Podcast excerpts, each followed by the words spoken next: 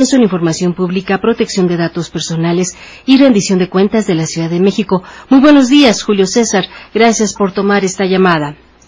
Angélica, Manuel, muy buenos días y un saludo a su amable auditorio. Muchísimas gracias por la invitación. Gracias, al contrario. ¿Por qué una iniciativa para regular las redes sociales en dependencias públicas, Julio? Hoy en día, como bien lo señalaron en esta introducción, pues vivimos en la era digital. El siglo XXI se ha caracterizado por una actividad muy penetrante en todo el mundo con relación al Internet y a las redes sociales. Digamos que la realidad simbólica en la que habitamos eh, se fue dibujando con relación a la realidad virtual en la que ocupamos nuestra vida y nuestras relaciones sociales democráticas e institucionales. Lo que intentó hacer el Sistema Nacional de Transparencia es generar políticas generales para la difusión de información pública mediante las redes sociales, que en la sesión de la semana pasada, como ustedes bien, señalan, se sometieron a votación del Pleno del Consejo Nacional y fuimos cinco eh, órganos garantes de toda la República quienes manifestamos un voto en contra de estas políticas generales. ¿Y qué es lo que se quiere evitar o cuáles son las problemáticas que enfrentan? ¿Qué riesgos tiene una iniciativa así?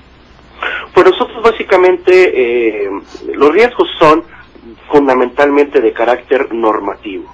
El día de hoy, hasta el día de hoy ha habido una una discusión muy amplia en todo el mundo con relación a la regulación o no de las redes sociales. Y nosotros hoy no acabamos de comprender, o por lo menos de entender, ni de mencionar en una base constitucional, legal y reglamentaria que nuestro país e incluso el Sistema Nacional de Transparencia pueda regular este tipo de em, redes sociales en Internet. Por lo que manifestamos en dos vertientes eh, nuestro voto disidente, que el Sistema Nacional de Transparencia cuenta con una incompetencia de origen para regular las redes sociales y eh, al, mismo tiempo invade competencias respecto a la regulación de libertad de expresión y derecho a la información vinculados con redes sociales. Es decir, no somos el órgano legislativo del Estado mexicano. ¿Quién sería, en todo caso, quién tendría que regular este tipo de aspectos a nivel digital? Y si, bueno, ya mencionaba sobre esta invasión, digamos, pero si se llevara, eh, bien lo mencionas en esta última parte, si se llevara, digamos, al órgano... Eh... Muy amplia en todos los órganos del Estado mexicano para debatir cuáles son los beneficios o no de establecer criterios para eh, regular mediante eh, establecimientos muy específicos de corte legislativo a las redes sociales digitales. Como hoy sabemos, las redes sociales se han convertido en un eh, factor determinante de la participación social y de la participación social eh, o ciudadana, no solamente en México y en el mundo. Por supuesto, muchos las cuestionan y señalan que son libertades de fuego, y libertades de fuego, como decía Aguilar Camín, porque no tienen controles eh, de carácter normativo al momento de emitirse una regulación. Lo que también es cierto es que a nivel internacional ningún Estado nacional se ha, eh, digamos, eh, dado a la tarea de regular esto, porque como lo expuse en el, en el Consejo Nacional la semana pasada, esto amerita una eh, discusión de, carácter internacional, no solamente entre los estados que pretendan regular redes sociales, sino entre las organizaciones internacionales que en esta materia tienen una voz de mucha de mucha experiencia, ¿no? Y de mucho expertise al momento de regular redes sociales.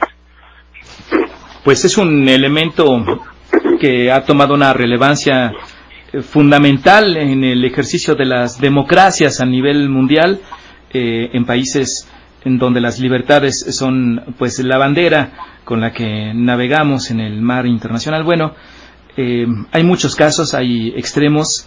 Está China, por ejemplo, está Corea del Norte, en fin, es una papa caliente este asunto, Julio César. Te agradecemos mucho esta este comentario. agradezco a ustedes muchísimo esta posibilidad de interactuar. Créanme que será una discusión que se empieza a generar ya se generó al seno de uno de los sistemas más importantes de nuestro país, que es el Sistema Nacional de Transparencia, y que seguramente va a permear a otros sistemas y a otros órdenes del Estado mexicano para que puntualicemos con toda claridad qué podremos o no regular en materia digital. Por ahora nuestro voto disidente radica fundamentalmente en estas dos vías, falta de competencia y por supuesto eh, lo que tiene que ver con la reserva de ley al legislativo para que lo haga con relación a la libertad de expresión y el derecho a la información vinculado con redes sociales. Necesitamos acudir a los parámetros internacionales, a organizaciones internacionales, para que de manera primero universal y después regional haya un acuerdo entre Estados que nos permita vincular con toda claridad la regulación específica de las redes sociales y no caer en ningún error. Muy bien, muchísimas gracias Julio César Bonilla Gutiérrez, comisionado presidente del Instituto de Transparencia, Acceso a la Información Pública, Protección de Datos Personales y Rendición de Cuentas de la Ciudad de México. Que tengas excelente día. Muchísimas gracias y un abrazo muy fuerte. Gracias, gracias. por todo. Hasta luego. Opinión y análisis de los hechos noticiosos. Una mirada diferente con Maite Azuela.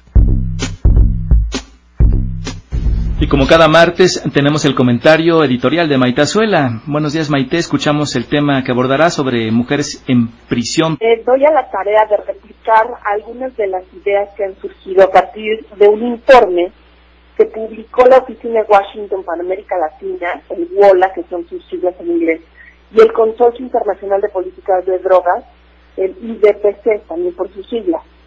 Y este informe lo que muestra es pues, ya un fenómeno por los números en general, que sucede en México y que se extiende incluso a algunos países de América Latina, que es cómo ha aumentado eh, el, el, que se recurra a la presión preventiva en tanto en México como en América Latina y esta presión preventiva